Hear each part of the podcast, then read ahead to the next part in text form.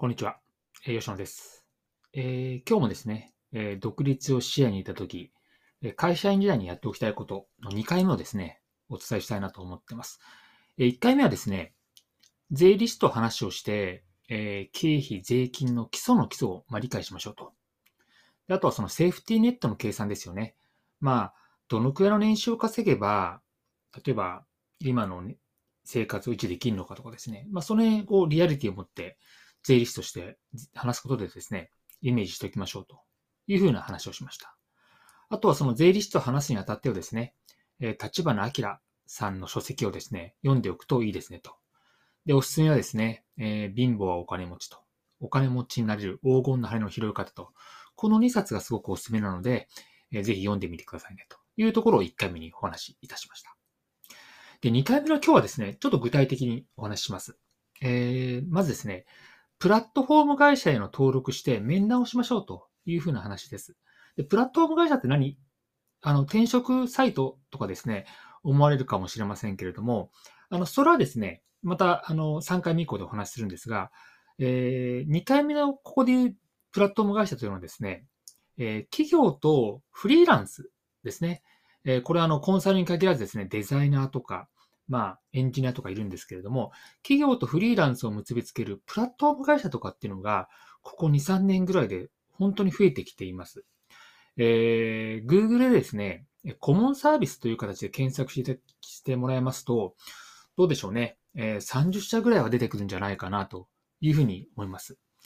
で、えー、ここのですね、まずはですね、大手でありますパソナとかですね、パーソルキャリア、こちらの方のですね、サイトに見ていただいてですね、えー、登録、あとはその面談のプロセスとかっていうのを会社員時代にやっておくといいかなというふうに思ってます。で、この2社がですね、おすすめなのは、実は別の音声講座でもお伝えしてるんですけども、あの、地方案件が多いことなんですよね。どうしてもあの、東京とか、まあ、こう、まあ、かん、ね、地方、都市圏にいるとですね、こう視野がこう都市圏だけになっちゃうんですけれども、えー、もう中小企業とかっていうのは全国の99%は中小企業ですのでね、まさに皆さんの必要、スキルとかっていうのが、本当地方にですね、あの、活躍する場面というのは本当多々あるんですよね。なんで、あの、視野を広げる意味においても、こう、地方支社っていうのが、このパスナとかパーソルキャリアありますので、えー、この会社ね、地方案件が結構見ることができます。で、このプラットフォーム会社に登録してですね、面談することによって、えー、案件内容とフィーの理解もできます。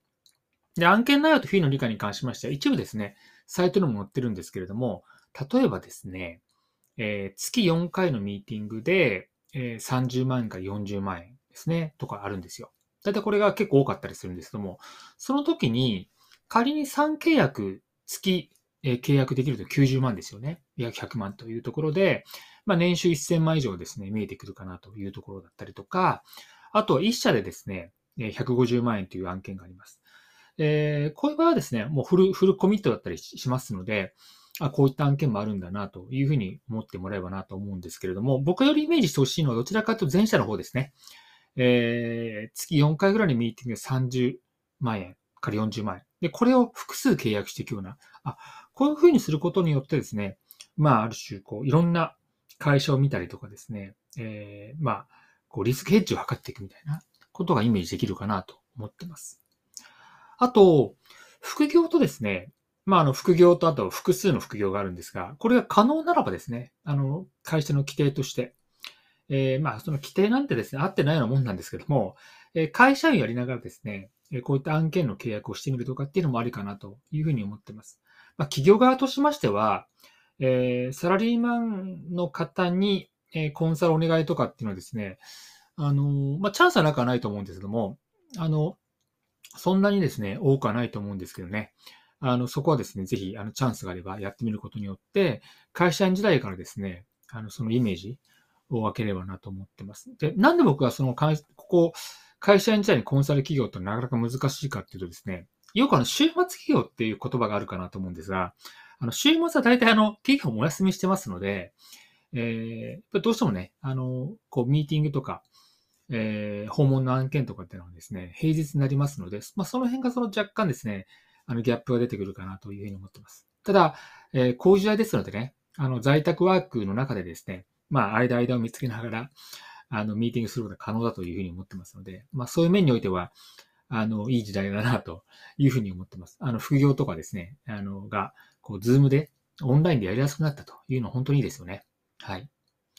で、えー、その次にですね、していただきたいのは、えっと、自分のですね、強みの整理とグルーピングのことをしてほしいなと思ってます。で、えー、これまでのですね、会社、部署、プロジェクトで身につけたスキルだったり、ノウハウ、あとは技術、あと資格もありますよね。こういったところを半日からもう一日かけてですね、ガーって書き出していくと。えー、まあ、A4 用紙でもいいですし、えー、Apple Pencil でですね、iPad で書いていくのも構わないんですけれども、まあその際にですね、どうだろう、マインドマップとかですね、そういったツールを使ってこう、枝葉的に書いていくといいのかななんていうふうに思ってます。で、その書き出したですね、自分のスキル、ノウハウ、技術、仕掛けみたいなところを4つから5つぐらいにこうグルーピングしてほしいんですね。グルーピングして、それにタイトルをつけてほしいんですよ。はい。で、えー、そのグルーピングした内容とですね、えプラットフォーム会社、先も、先話もしたプラットフォーム会社の案件をこう照らし合わせてみるんですね。うん。ここに発見があるんですね。うん。例えば、ずっと自分は営業職しかやってきませんでした。あの、例えば B2C のこう、なんていうのかな、こう、ルート営業だったりとか、なんかこう、まあ消費財の営業しかやってきてませんね。なんですけども、そこで身につけた知識とかっていうのは、業界のリサーチだったりとか、えー、戦略作りだったりとかですね、部下のマネジメントだったりとか、チーム作りとか、あるいは商品開発もかかってました。みたいなところがですね、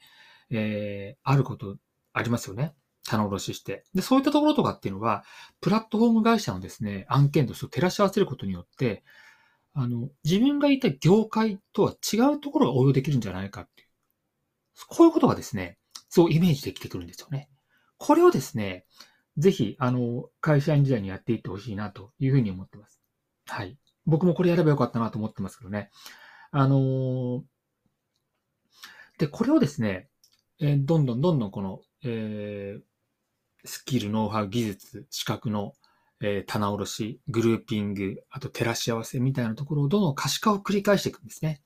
可視化を繰り返していくことによって、自分が、えー、どういったコンサルタント、つまりその名刺にですね、まさに肩書きに、あの、肩書きとして記載する、えー、バツバツバツバツコンサルタント、みたいな形のイメージを固めていく。